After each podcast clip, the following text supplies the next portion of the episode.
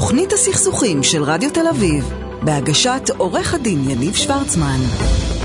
ערב טוב לכולם, תוכנית הסכסוכים, אני יניב שוורצמן. כשסיימתי לכתוב את הפתיח של התוכנית, הבנתי שהוא כנראה לא מתאים לכולם, והוא עלול לפגוע או להעליב. נניח וקרה לכם משהו רע. עזבו משהו רע, נניח וקרה לכם מקרה שהתרגזתם, או כעסתם, על חנות שלא סיפקה לכם את המוצר כמו שצריך, על אחד העובדים או העובדות שלכם, על בן או בת הזוג שהתעלמו ממשהו שחשוב לכם, על הילדים שלכם, על המאמן או המורה של הבן או הבת שלכם. מי אשם? אתם הרי יודעים את התשובה מיד, לא ככה? תמיד יש מישהו אשם. זה כנראה זה שבצד השני. כי הוא רשע, ולא קשוב, ומתנכל, וכי הוא לא מתחבר, וסתם לא רואה אותנו, וקמצן. לא ככה? והנה הפסדתם. לא משנה איך זה ייגמר, הריב או העימות, הפסדתם. אני אספר לכם למה הפסדתם. הדבר הראשון שאני עושה בכל עימות זה לבדוק איפה אני לא בסדר. אני, כן, אני. מה נקודת החולשה שלי? מה אני עשיתי שהוביל לעימות, או לריב, או לכעס? מה החלק שלי? ככה אני יכול לעשות שני דברים. הראשון והחשוב ביותר בעיניי הוא לקחת אחריות.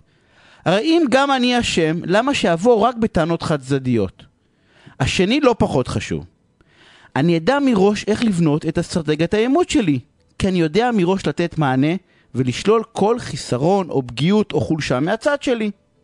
אז קצת פחות להאשים, הרבה יותר לקחת אחריות, ותעשו ניסוי קטן בבית, או באוטו עם יד אחת ובזהירות. תצביעו רגע על מישהו, רואים?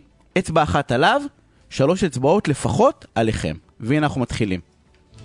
תוכנית הסכסוכים של רדיו תל אביב, בהגשת עורך הדין יניב שוורצמן. וכמובן אני רוצה להודות לדויד מירן שנמצא על התפעול הטכני ולמי שעורכת ומפיקה לענבר סולומון. אה, תודה לשניכם ואני רוצה להגיד ערב טוב לעורכת הדין עדי חן. מומחית בדיני משפחה, ירושה, גירושין, יו"ר ועדת זכויות הילד בלשכת עורכי הדין. מה העניינים עדי? מצוין, מה שלומך? אני בסדר גמור. אה, שמעתי עכשיו שמאריכים בעוד עשרה ימים את הסגר, אז את יודעת, מתי זה ייגמר, אבל, אה, אבל כן, אני, אני באמת מקווה שזה הסבב האחרון. צריך להגיד תודה רבה, שזה רק עשרה ימים ולא עוד חודש. יש מדינות אחרות שהסקר שם לא, היה יותר ארוך. את יודעת, תמיד יש את הדיון הזה עם להודות על זה שאני יכול לאכול כי יש ילדים רעבים באפריקה, ו- ואני בא ואומר, אבל אני מתייחס לעצמי, את יודעת, כאילו, האם באמת עושים את כל מה שאפשר כדי שלא ניכנס לסגר הזה? איכשהו בתחושה שלי התשובה היא שלילית, אבל זה דיון ארוך וגדול אחר. זה נכון. ואני רוצה לדבר איתך על הקלטות. בסדר? נושא ההקלטות הוא נושא מורכב, אני רוצה לדבר איתך על שני רכיבים בו, בסדר? האחד, קודם כל נדבר קודם כל על הקלטות של הליכים משפטיים, של דיון. האם אני יכול להקליט את ההליך המשפטי שאני נמצא בו, כדי להוכיח מה נאמר, כי העורך דין שלי אמר לי שהפרוטוקול אף פעם לא משקף את מה שכתוב, כי נזרקות הערות ביניים על ידי השופט שאני חושב שהוא מתנכל לי, מותר לי להקליט את הדיון? אני אתמקד בבית משפט למשפחה, אבל כעיקרון החוק קובע שאתה לא יכול להקליט דיונים, אוקיי? אתה לא יכול גם לצלם אה, בלי רשות של, ה, של בית המשפט, אוקיי? ואני רוצה עכשיו להתמקד, מאחר וזה המגרש שלי, אני בבית משפט לענייני בבית משפחה. משפט לענייני משפחה. כל ההליכים בבית משפט לענייני משפחה הם הליכים חסויים בדלתיים סגורות. את, רק אתה והצד השני יכולים להיכנס, ואין אין עיתונאים, אם הם אורבים לאחד הצדדים אה, בלובי של בית משפט זה משהו אחר, אבל אה, כעיקרון אף אחד לא יכול להיכנס לאולם, אף אחד לא יכול לעיין בתיק, הכל חסוי. ש- שזה דרך אגב. בניגוד לבית משפט אזרחי, ששם עקרון הפומביות בא ואומר הכל פתוח, אלא הם אומרים אחרת, פה אבל גם- הכל סגור, אלא הם אומרים אחרת. אבל גם שם אתה לא תוכל להיכנס ולצלם. כן, בלי אישור, זה נכון, לא, אבל אני. מדבר, אבל אני כן אוכל להיכנס לצורך העניין, ובבית משפט לענייני משפחה ממש לא. אם אני לא נכון, צד נכון. לתהליך, זה בדלתיים סגורות, מה שנקרא. גם התיקים, הפסקי דין שמפורסמים, הם מפורסמים ללא שמות, ללא פרטים מזהים. לכן יש, אין לנו כל כך הרבה פסקי דין של ענייני משפחה שמפורסמים ביחס לפסקי דין אחרים בתחומים אחרים. פה אנחנו באמת שומרים על, על סודיות ועל פרטיות ודיסקרטיות. מה שקורה בבית משפט למשפחה, זה באמת, יש לפעמים שהפרוטוקול לא באמת משקף את המציאות.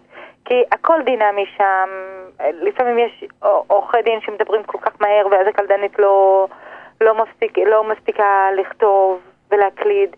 יש כל מיני דברים, כל מיני סיטואציות, אתה תמיד תוכל להגיש בקשה לתקן את הפרוטוקול.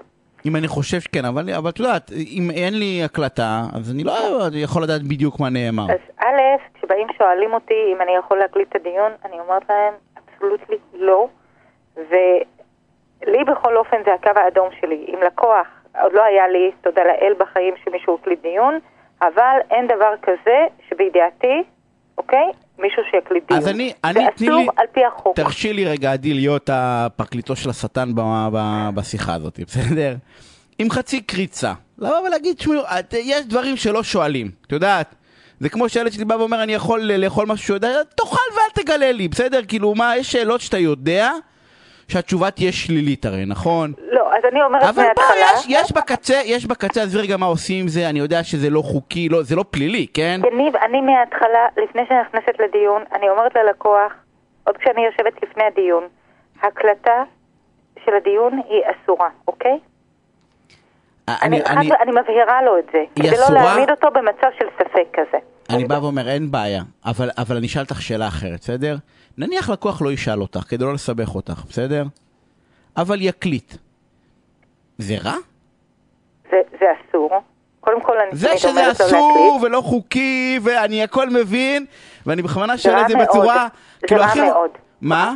זה רע מאוד. למה זה רע מאוד? כי, תקשיב, עכשיו, אנחנו לא כשאתה- חלוקים על זה, כל מי ששומע אותנו, אנחנו לא משתדלים לעבירה, ואת כל הדבר, שמתי את כל הכוכבות האלה בצד. אני בא ושואל אבל שאלה הכי פרקטית בעולם. מישהו לא שאל אותך, והקליט, בסדר? חוק ואז אחרי זה בא. אלייך, אחרי, אחרי הדיון, הוא מקבל את ה- הפרוטוקול, והוא בא ואמר לך, עדי, תקשיבי, הדיון היה חקירות עכשיו, חמש שעות בבית משפט, שכח להגיד משפט סופר חשוב, ואתם לא זוכרים אותו כי זה היה זה, והוא אמר לך, בואי, אני אומר לך ציטוט, בסדר? לצורך העניין. רשמתי אותו. כאילו, יש לזה בסוף ערך. א', אני מכירה את עצמי, אז אני לפני הדיון אוסרת על הלקוח להקליט. היה והוא הקליט, אז אני כבר, מה שלא היה לי עוד בחיים, אז אני כבר אומרת לך פה קבל עם ועדה, פה מסתיים הייצוג שלי של אותו לקוח. אבל נניח שאותו לקוח, אתה רוצה לשאול את השאלה הבאה, מה צריך לעשות אותו לקוח? לא על ידי, אני לא אייצג. מה צריך לעשות אותו לקוח? שהקליט בצורה אוקיי. לא חוקית את הזה. מה עדיף צריך לו לשמור לעשות? את הקלטת לעצמו, אוקיי? כי אה, אם הוא יגיש בקשה שנסמכת על הקלטה שהיא תוצר אסור, הקלטה שהושגה תוך הפרת החוק, אוקיי? לרוב בתי המשפט לא מאשרים אה, תיקוני פרוטוקולים שמסתמכים כביכול על קלטות, אוקיי? עכשיו, גם אם תגיש, היה מקרה מאוד מעניין, ש, אה, שזה התנהל בבית משפט למשפחה בתל אביב. במסגרת צו הגנה של גבר שניסה להוציא נגד אשתו, וה, והבקשה נדחתה, אוקיי? קיבל החלטה, אבל היה חסר בה מבחינתו שני עמודים. והוא כתב וכתב בבקשה לתיקון פרוטוקול מלל רב, שאף בן אנוש לא יכול לזכור בכזו דייקנות. הוא הגיש בקשה לשופט, והשופט אמר, זה לא אנושי לזכור כאלה דברים כל כך בדייקנות, הדברים שנאמרו, אז לפחות תן לי תצהיר ש, אה, שלא הקלטת. הגבר התחמק, לא הגיש ת- ת- אה, תצהיר. לימים עשה סולחה עם אשתו, ואז הגישו שניהם בקשה משותפת, זאת אומרת הצד השני לא מתנגד. עד שיש לך בקשה בהסכמה בבית משפט למשפחה, זה לא, זה זה נדיר. לא משהו שכיח, אוקיי? וגם אז השופט לא הסכים. ואז ערערו לבית משפט מחוזי. פה בית משפט מחוזי אומר, בית המשפט לענייני משפחה נתן לך הזדמנות ל- ל- להסיר את הספק הזה, או ליהנות ממנו, להגיש תצהיר שלא הקלטת, אבל אתה לא הגשת את. לכן, גם אם הטענה לא ניתנה על ידי אף אחד מהצדדים, וגם אם הבקשה הזו הוגשה בהסכמה של שני הצדדים, אני לא אתן לך ליהנות ממעשה עברייני כזה ומהפרת החוק, ולא אסכים. בית משפט מחוזי העביר מסר מאוד מרתיע בפסק הדין הזה. יש חוק, יש שלטון חוק, צריך לשמור עליו, צריך להרתיע. אין את- עבריינות, את אין זוכרת מה אמרתי בריונות. לך בשיחה? שאני אגיד לך שאני חושב שאני לא מסכים איתך? ואמרתי לך בשיחה המקדימה שלנו, ולמה? כי אני חושב שבית משפט, סליחה שאני אומר את זה בלי לפגוע בכבודו של אף אחד, צבוע. למה הוא צבוע? כי אני בא ואומר, הרי הדברים שנמחקו זה דברים שלא טובים לבית משפט, בבית משפט לא, לא. למשפחה. יכול להיות, יכול להיות לא שיש דברים. שנמחקו, כי נאמרו אמירות, אה, את יודעת, אני לא מדבר על הזה, כי נאמרו אמירות אגב, כי אנחנו יודעים שיש ציטוטים שלו לפרוטוקול, כי, ואני בא ואני אומר, בוא, אם, אם אני, נכ- נכון שיש, בוא, הרי, הרי זה לא עבירה פלילית, למיטב זה בק- ידיעתי, הוא כן עבירה למ- פלילית. לא, זה לא עבירה פלילית, לדעתי, זה לא האזנת סתר כי אני נמצא בדיון, זה אחד, ולדעתי זה, אסור. זה, אתה מפר, לא, יש דברים שאסור, בסדר, יש הרבה דברים שאסור, וזה לא עבירה פלילית, זו בסדר? עבירה פלילית לדעתי. לא, לא לשלם שכירות, זה לא עבירה פלילית, אסור, לשלם צריך לשלם, צריך אבל לשלם. זה לא עבירה פלילית, תתבעי אותי.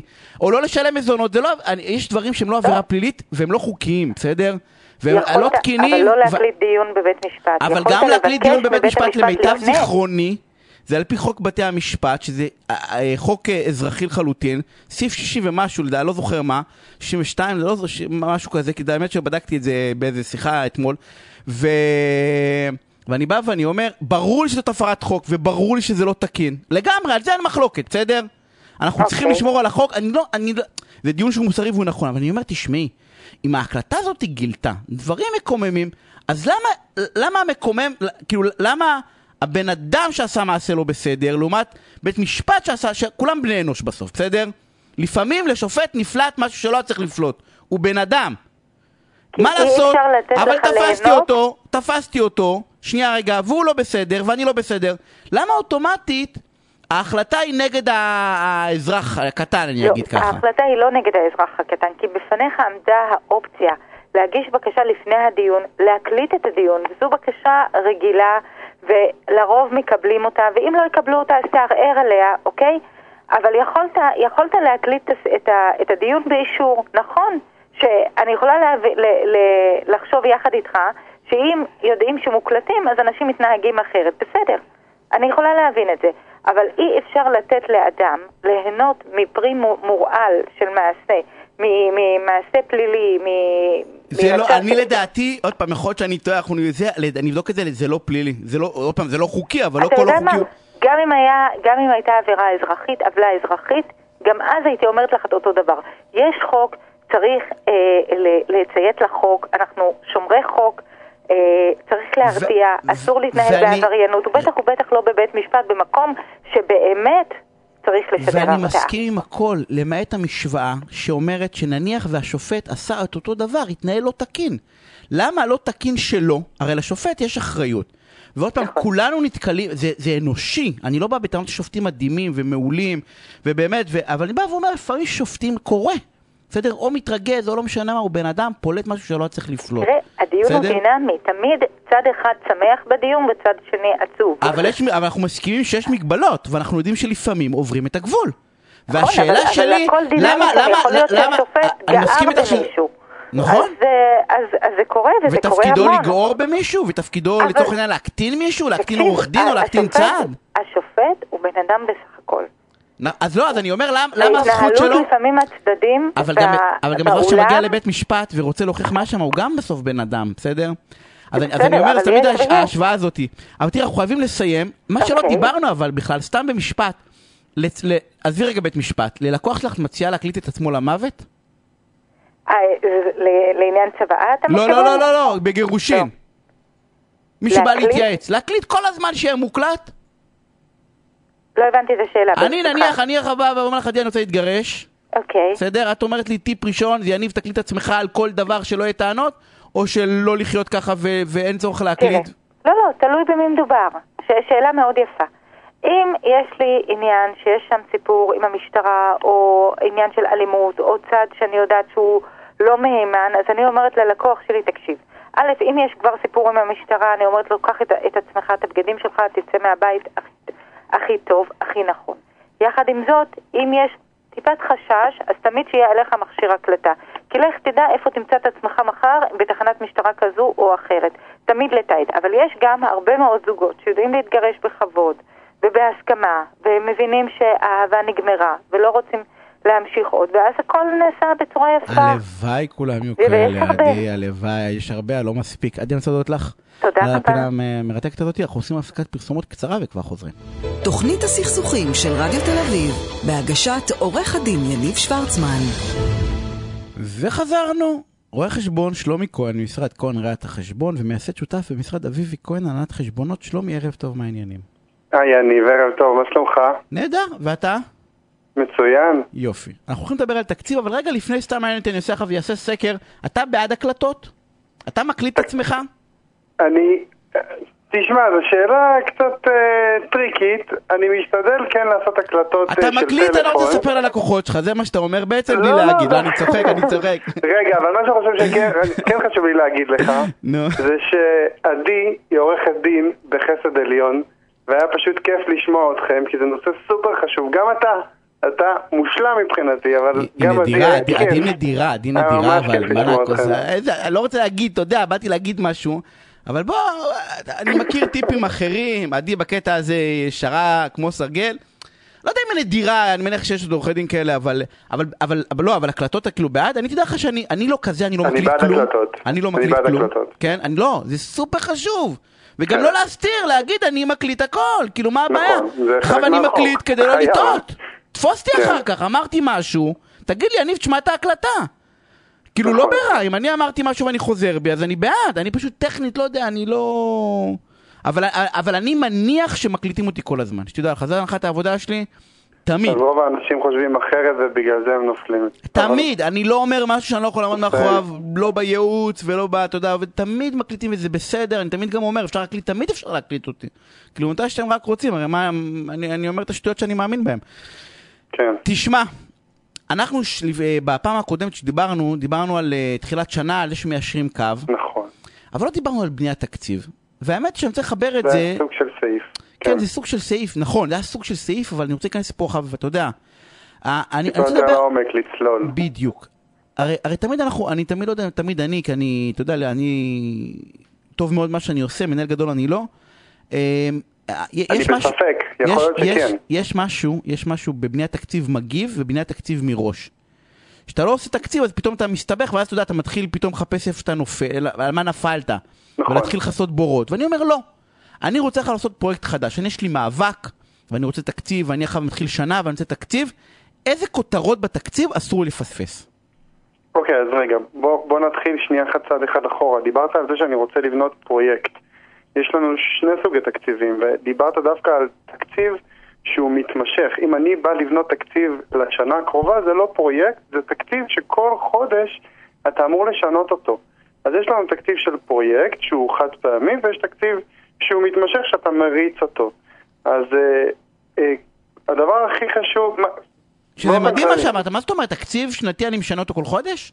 נכון, בדיוק. אז זה, תס- חלק, תס- זה חלק מהשיחה שהולכת להיות לנו. תסביר כן, לי, תקציב תסביר לי, חודשי? תסביר לי.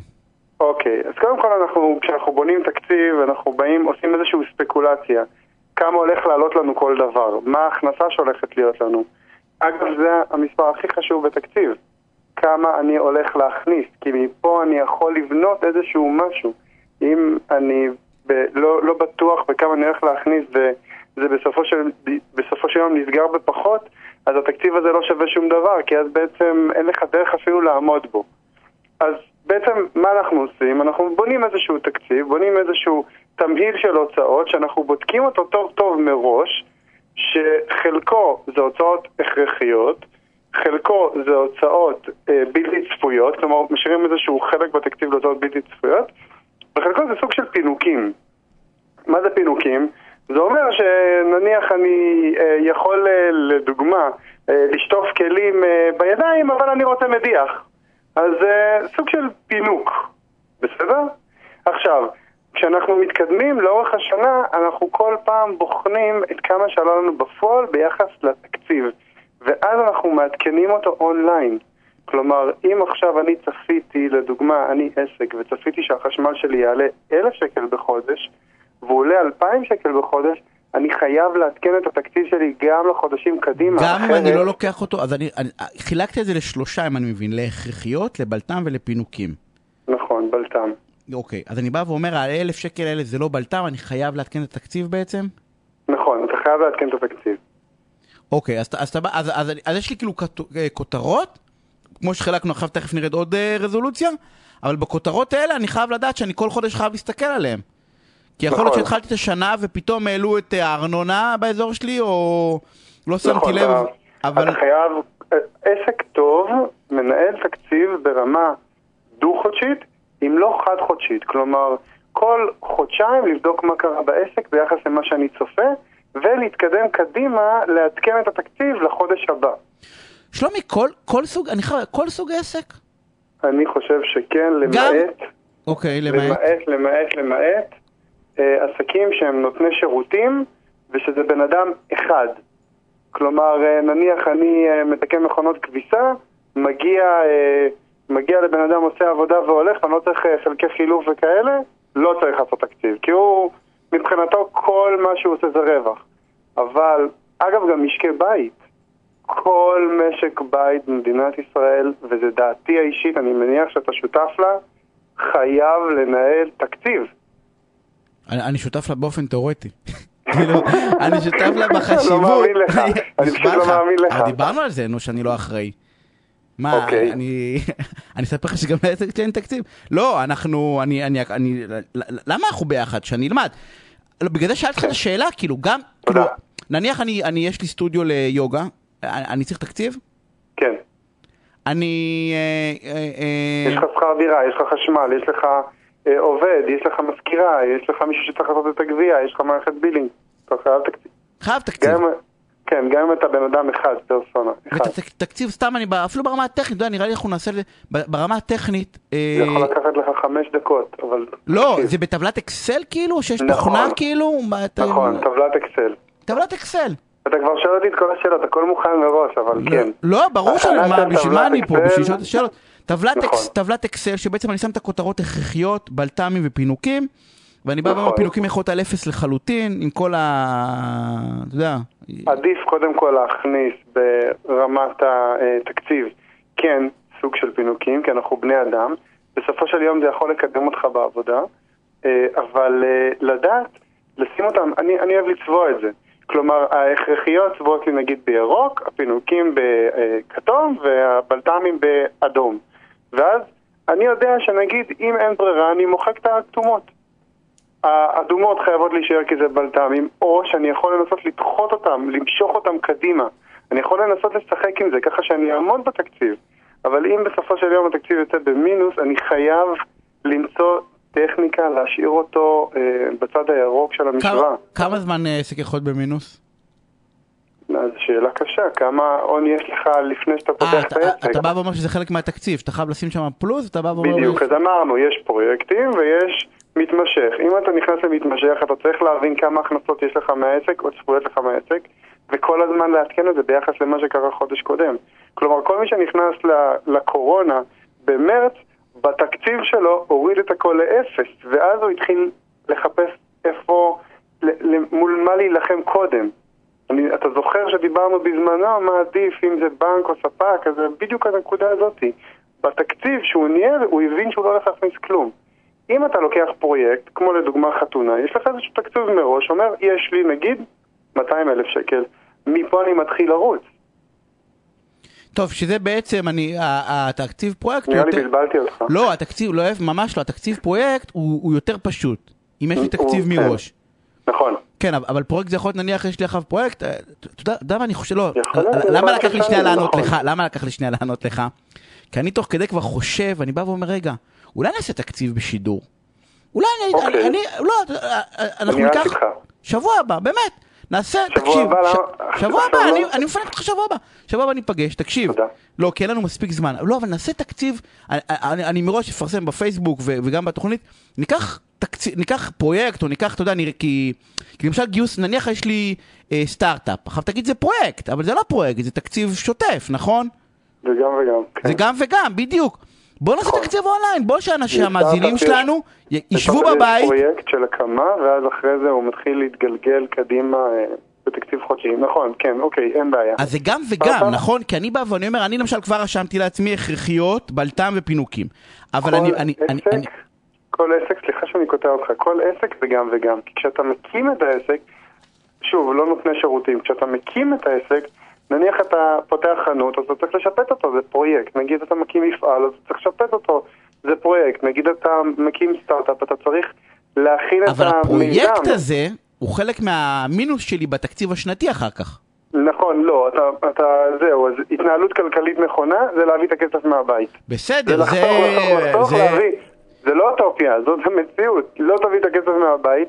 בתקציב שלך אתה צריך להכניס הוצאות מימון על כל הדבר הזה ואיזשהו בור שאתה לא תוכל לעמוד בו ואז אבל אתה מוריד לכל מי שרוצה להגשים חלום ואין לו כסף, או אין לו הרבה כסף. הוא בא ואומר, אני לוקח הלוואה, קח 200 אלף שקל, פותח מקום, ורוצה להחזיר את זה מהמקום. קלות, אתה אומר את זה בכזאת קלות, ואני בסופו של יום נפגש עם אנשים שבנו לעצמם חלום והם הולכים איתו, סליחה, עם ראש בקיר עד הסוף, כי זו, זה החלום שלהם, והם מוצאים את עצמם באחרי שנה או אחרי שנתיים, כשהם אה, לא בנו תקציב, או לקחו כסף לא, לא מהבית, והביאו בהלוואה 200 אלף שקל, שהיום הבנקים בכלל לא. עושים קשיים הדבר הזה, אבל לא משנה, ומוצאים את עצמם לא עם בור של 200 אלף שקל, עם בור של 700 אלף שקל, שהם לא מבינים מאיפה הם הגיעו אליו.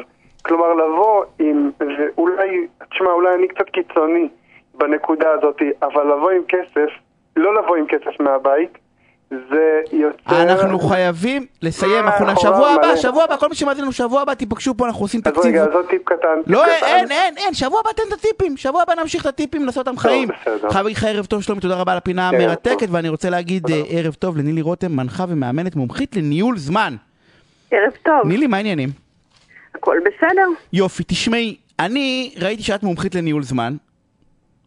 ואני מומחה ללא לא, לא לניהול זמן, אני ההפך, אני, ב- ב- אצלי זה ברדק, ותשמעי, לבזבוז זמן. זה ב- ל- לבזבוז, אמיתי, לבזבוז, אני יכול לשבת מול המחשב שעות ולהסתכל עליו, לבהות בו כאילו קורה משהו, אולי בהוספדת יעבור, יעבור משהו לדף, אבל באמת, ניהול זמן זה דבר מורכב גם ככה, תמיד איך נכון. לשלב עבודה ומשפחה ובילויים, וכאילו באה הקורונה, ועשתה לנו מישמש בכל הדבר הזה, ואמרתי בואי נקבל כמה טיפים של איך בכל זאת, בתוך הטירוף הזה של ה... את יודעת שהכל התמזג אה, לעיסה אחת של זמן.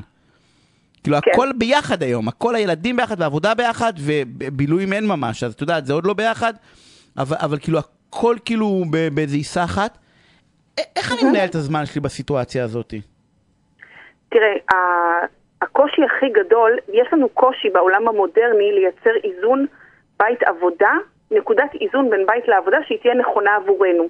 בקורונה, מכיוון שהרבה אנשים עובדים מהבית, הקושי גדל. אה, מה שאנחנו צריכים לעשות בעצם שני דברים. אה, זה קושי אחד שיש. קושי שני כמובן זה לעבוד מהבית עם הילדים. אמרה לי אחת המתאמנות שלי, אני יושבת בפינת האוכל בשולחן עם הילדים שלי, כולנו בזום, חמ"ל נהיה לי בבית. יש מישמש אחד גדול גם בתחום הזה. אז שני טיפים. אחד, לגבי איזון בית עבודה, אנחנו צריכים לייצר לעצמנו בעצם חציצה מלאכותית בין בית לעבודה, במקום זאת שהייתה. הייתה לנו חציצה כי היינו הולכים למשרד בבוקר לעבוד. עכשיו אנחנו עובדים מהבית. אם יש לנו חדר, חדר עבודה, נהדר. אנחנו בעצם משדרים לכל, מס, מס, מסכימים עם כל דרי הבית, שכשאני נכנסת לחדר העבודה, אז אני בעצם בעבודה. ככה אני גם משדרת לעצמי מתי מתחיל יום העבודה ומתי הוא נגמר. אם אין לי אה, חדר עבודה, אולי יש לי פינת עבודה. ככל שהחציצה הפיזית בין, ה, אה, בין הבית לעבודה היא פחות קיימת, אנחנו חייבים לייצר לעצמנו טקסים או הסכמות ברורות אז, עם דרי אז בוא הבית. נתחיל שאת, הש, רגע לפני, השלב הראשון הוא ככל האפשר. גם אם זה לא מושלם, וגם אם זה לא הכי טוב, וגם אם אתה יושב בתוך החדר מכונת כביסה ווטאבר, ככל שיש חציצה מלאכותית, מלאכותית הכוונה היא לפיזית. נכון. ש, שאפשר לסגור דלת, שאפשר לסגור מחיצה, שאפשר uh, לשים פרגוד, לא משנה מה. יש נכון. משהו ב, ב, בעין הזה, בסדר, אנחנו לא עזבנו, למ- לא נסענו בבוקר לעבודה, אבל יש משהו בדבר הזה שאוטומטית עושה את הנתק. נכון, זה נכון גם נפשית עבורנו, לכן אני גם ממליצה לא לעבוד בפיג'מה, אלא ממש להתקלח, להתגלח, להתאפר, לנעול נעליים, לעשות איזשהו טקס של יציאה לעבודה בתוך הבית. אז ככל שאנחנו בעצם נעשה לעצמנו טקס יותר ברור ויותר מובהק של התחלת היום, אנחנו גם נשדר לעצמנו, התחיל יום העבודה, הסתיים יום העבודה, וגם נשדר לילדים, לסביבה שלנו, שהתחיל יום העבודה או הסתיים יום, יום העבודה. אני עכשיו לדוגמה בבית עם הילדים, אז אמרתי להם, יש לי שיחת טלפון, אני נכנסת לחדר, בבקשה אל תפריעו לי. כמובן שהילדים שלי קצת יותר גדולים, אז זה יותר פשוט. אם הילדים מאוד מאוד צעירים, זה יותר מורכב. להפך, אצלי שהוא קטן, הוא רואה אותי בטלפון, זה הזמן להתלבש על הרגל של אבא. ב- ב- כן. בסיטואציה הזאת. אז באה כן. ואומרת לעשות, אפילו הטקס של ההתארגנות, של ה- להתלבש וזה, זה לא רק שאני נפשית מוכן כאילו לעבוד, אלא זה משדר לסביבה, נכון. לילדים שהם כבר לא רואים אותי בפיג'מה של הבוקר בטרנינג, הם, אומרים, הם בעצם, משדר להם, תקשיבו, נכנסנו ל mode אחר. נכון. עכשיו, עוד דבר שהוא מאוד משמעותי זה מה קורה כששני בני הזוג עובדים מהבית, אמ, ואז צריך לייצר בעצם לוח זמנים, אני מציעה ממש בכתב, בפרט אם הילדים קטנים ודורשים הרבה תשומת לב, מתי שעות העבודה של אימא או של האישה ומתי שעות או של אחד מבני הזוג, אוקיי? נהיה פוליטיקלי קורקט, ואחד, ומתי שעות העבודה של בן הזוג השני, ממש לחלק את, ה, אה, את שעות העבודה בין בן זוג אחד לבין בן הזוג השני, בפרט אם צריך לטפל בילדים. אמ, וכמובן, ככל שרואים שמול מקום העבודה זה לא מסתדר, אז חייבים להיות בקשר ישיר עם ה... עם המנהל שלי ולהגיד, אני יכולה, אנחנו נמצאים כרגע בדחק, שני בני הזוג נמצאים בבית, יש לנו ילדים קטנים, אני יכולה לעבוד שלוש, ארבע שעות, חמש שעות ביום, זה מה שאני יכולה לתת, בוא תגיד לי איזה שעות הכי קריטיות. כלומר, חשוב מאוד מאוד להיות שקופים גם מול בן הזוג שלי, מול הילדים שלי, וגם מול מקום העבודה שלי. שיהיה לוח זמני מאוד ברור לכולם, ו- וככל האפשר אה, אה, כתוב. ודרך אגב, התנצלת מקודם על זה שאמרת אישה, בעל ואישה, נכון? או אימא ו- ואבא? אבל כן. קראתי איזה מחקר לא מזמן שאומר שבסיטואציה הזאת בדרך כלל נשים הם אלה ש... לא אגיד, לא יודע... זה לא מפליא אותי. זה לא כן. לא מפליא. לא, ש... זה לא מפליא. לא, מחקר של ה... לא, לא זוכר, של אוניברסיטה, לא זוכר איזה אוניברסיטה, אבל עשו... ברוב, ברוב בתי האב, הנה עוד פעם, בית האב ולא בתי האם, בית האם, ברוב בתי האב, באמת בדרך כלל... מי שנמצאת בסלון זאת האימא. בסדר? כאילו בוא, זה, המחקר העלה נכון, שמי שעושה נכון. את הוויתורים, ה... אם צריך לדבר שיחה, זה אם אתה עושה את זה בערב, ו... ואולי כאילו נכון. יצרו את הלו"ז הזה. אולי כאילו נכון, דיברו על זה, ואז שזורמים, אז... אני חושבת שזו הזדמנות נפלאה גם ללמד את הילדים ניהול זמן ותכנון. זו הזדמנות, זה מה שאפשר לעשות ישיבת צוות ביתית כזאת ולהגיע אה, להסכמות עם הילדים, עם הבן זוג, ותוך כדי ללמד את הילדים המון על הסכמות, על תכנון, על ניהול זמן. אז, אז, אז אמרנו לפי שלבים, אמרנו קודם כל ת, תעשו לכם איזושהי אה, מחיצה פיזית, בסדר? ככל האפשר. כל מחיצה תעזור, גם אם זה ברמת פרגוד, שקונים פרגודים כאלה, בסדר? בעיקר, כן. בעיקר, כן, 80, 90, 100 שקל, משהו כזה. ממש. תעשו את זה אפילו ברמה הזאתי, תייצרו לכם מין חלל שקט שלכם. לא יודע אם זה יהיה 100% יעזור, אבל זה בטח יעזור במשהו. שתיים, טקס יציאה בבוקר, בכלל, שנכנסים למוד עבודה. שלוש, זה לוח זמנים. עם הבעל, שיהיה מאוד נכון. ברור מתי, מתי את עובד, או אתה או את, כן, אנחנו מדברים, מתי, מתי עובדים. ומתי אוכלים ארוחת צהריים, בסדר? שלא מתי נכון. אני רעב, אמא אני רעב, אבא אני רעב. אה, הכל מאוד ברור. אוקיי, מה עוד? אה, אגב, אגב ארוחת צהריים, אני חושבת שאם רגילים, אה, לדוגמה אני מכינה ארוחת צהריים ואז אני יוצאת ליום עבודה, כשאני לא עובדת מהבית, אין שום סיבה שאני אחרוג מהמנהג הזה גם בימים שאני כן בבית, אלא אם כן אני בוחרת במודע לבשל, לקחת את הבישול ואת ארוחת הצהריים כהפסקה. אבל... לא להיגרר לזה. לא, לא להיגרר לזה. כלומר, לא להיגרר לכל עבודות הבית בגלל שאני נמצאת בבית.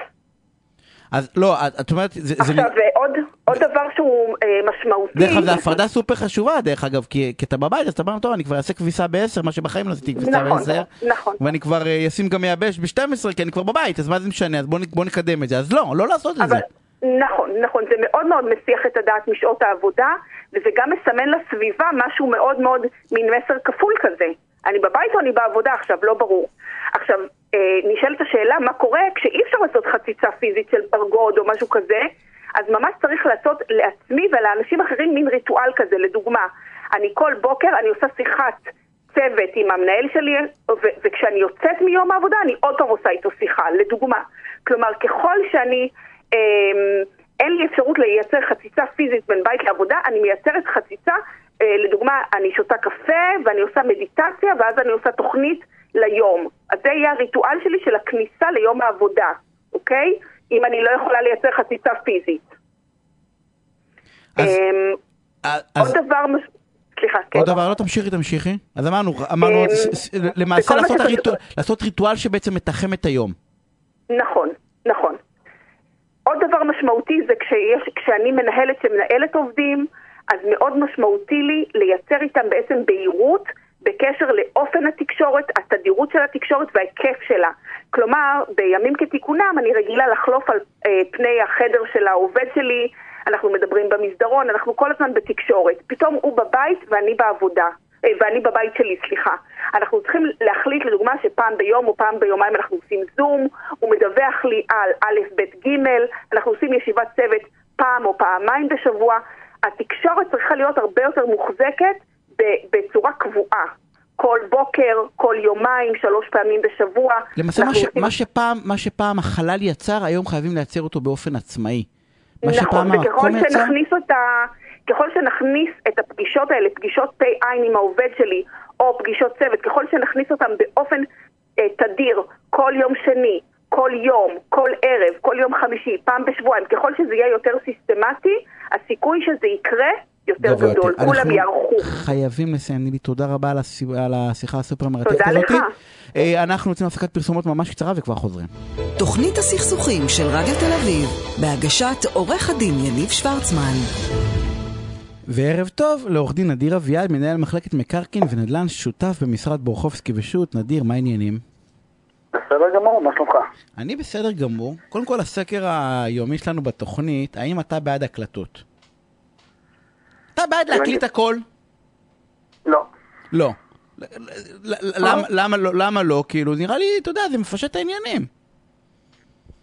אנחנו לא צריכים לפשט את העניינים כל הזמן. לפעמים זה בסדר שהעניינים יהיו קצת מסתוריים, קצת לא ידועים. ברגע שאנחנו מקליטים, אז אנחנו חוששים, נזהרים. אני מאמין בגישה הטבעית, בואו נהיה פתוחים ונהיה הוגנים ואמינים. החיים שלנו יותר טובים לפי דעתי. האמת היא שמעניין אותי מה אלי ויגל יגידו על זה, ממחלקת ליטיגציה, אתה יודע, האם יש, מה התפיסה השונה, אתה יודע, ברור, להקליט הכל, להקליט אותך עם המשפחה, עם הילדים, רק להקליט, כל הזמן להקליט. עזוב, עזוב, כשאנחנו מתחילים להקליט, אנחנו מתחילים לחשוב פעמיים, ומתחילים רגע איך זה יתפרש, איך זה, אתה יודע, הכל שונה. אבל ממילא מקליטים אותך, הרי נדיר, בינינו. כאילו, אתה יודע, אתה anyway, מישהו בתוך השולחן של עשרה אנשים יקליט, אז זו שאלה רק אם הוא יחזיק את חומר הגלם שאחרי זה יעשה איתו מה שיעשה איתו. לא, אבל אני איתך, אני חושב שכולם צריכים להקליט ואני לא מקליט כלום. אני לא מקליט, אם מישהו אומר שהוא מקליט אותי, אני אומר לו, השיחה שלנו הסתיימה. באמת? כן, כן, אני... לא, אני ההפך, אני חופשי, מה אכפת לי? אם מישהו מחליט אותי ביודעין וגם עוד אומר לי, אם אני לא יודע, אז אני לא יכול להגיד שאני לא יודע. אם הוא אומר לי, אז כנראה או שהוא לא סומך עליי, או שהוא לא סומך... לא יודע, אני לא יודע, אני כנראה עוד מהדור הישן שרוצה להאמין שאפשר לסמוך על אנשים, ואני לא צריך לתעד אנשים, ואני לא צריך... טוב, שלא תיכחד, נדיר, כדור הישן נראה לי, אתה יודע. זה הכיוון כנראה. זה הכיוון, הכל מתועד היום, אתה יודע, הכל מתועד. אתה יודע, משהו מעניין, פרופסור ליבוביץ', אה, הקליטו אה, את השיחות שלו. ושאלו על הכתב את השיחות ואת ההרצאות שלו, אז בכל ספר שתיקח של פרופסור ליבוביץ' יש הקדמה, ובהקדמה הוא מאוד uh, מסביר שהוא מתנגד להעלאת תוכן בעל פה לכתב, בגלל שבעל פה מילים ודברים נאמרים בצורה מסוימת, וכשקוראים אותם על הכתב אז גם לא רואים את הדובר, כלומר אין את המימיקה, אין את הפרשנות. אין את הטונציה, אין הרבה דברים. אין הרבה מאוד דברים, ולכן זה יכול לאבד או להתפרש מהכוונה המקורית של הדובר. ואני אומר, גם בהקלטות, יכול להיות שאמרתי משהו ובהקלטה זה נשמע איקס, ואחרי זה מתמללים את זה, כן? זה חלילה שלא ישכחו את זה, גם חלקו את זה לתמלול, ואתה אמרת בציניות, וחייכת, ולא ראו, אז אני... לא ראו את זה. לא, לא בעד הקלטות אם אין חובה. אה, תשמע, אתה כתבת אה, מאמר בעיניי סופר מיוחד.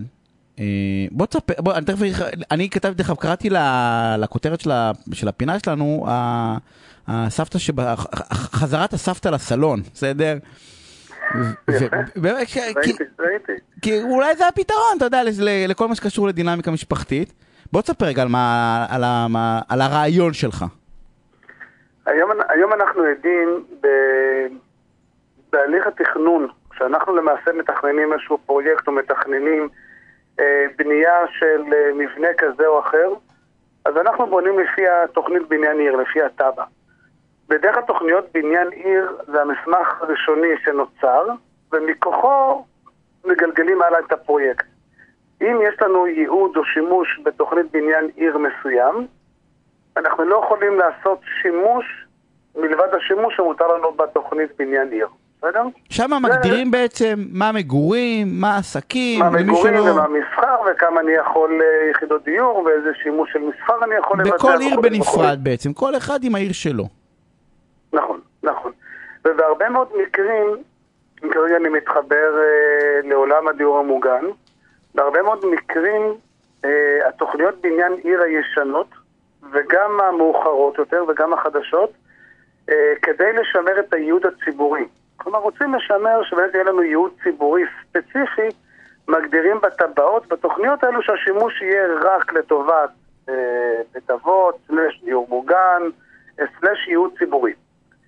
והיום אנחנו רואים שעם ההתפתחות החברתית, ההתפתחות הכלכלית, ההתפתחות החברתית בכללותה, גם בארץ וגם בעולם, אנחנו חייבים שיהיה לנו מנעד של שימושים כדי להבטיח את המשך הרציפות של הפרויקטים האלו, וגם כדי להתאים את עצמנו לתהליכים החברתיים שקורים לנו מדי יום ומדי שנה. שזה אומר שבדרך כלל, רק לזה, שאם אני מבין שהתוכניות האלה בעצם אומרות, אם אני היום רוצה לבנות בית אבות, אתה קורא לזה דיור מוגן, אני יודע, אבל לצורך העניין, אם אני רוצה לבנות ש- מקום שבו אה, קשישים יגורו, או זקנים יגורו, אה, אז בעצם זה רק בשביל זה. בונה בניין נכון. שלם רק בשביל זה, שיחיו שמה, ב- ב- וזהו, זה מה שיש שם.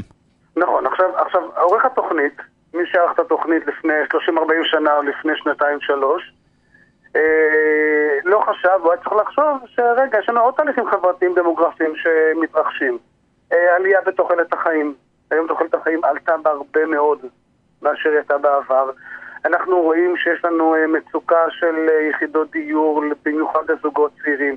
יש לנו הרבה מאוד תהליכים חברתיים שניתן לתת להם מענה במסגרת תוכניות בניין עיר, ואם הייתה לנו את האפשרות התכנונית לייצר עירוב שימושים, כך אה, זה מוגדר, גם בבתי אבות, גם בדיור מוגן, היינו מרוויחים מצב שהוא פנטסטי.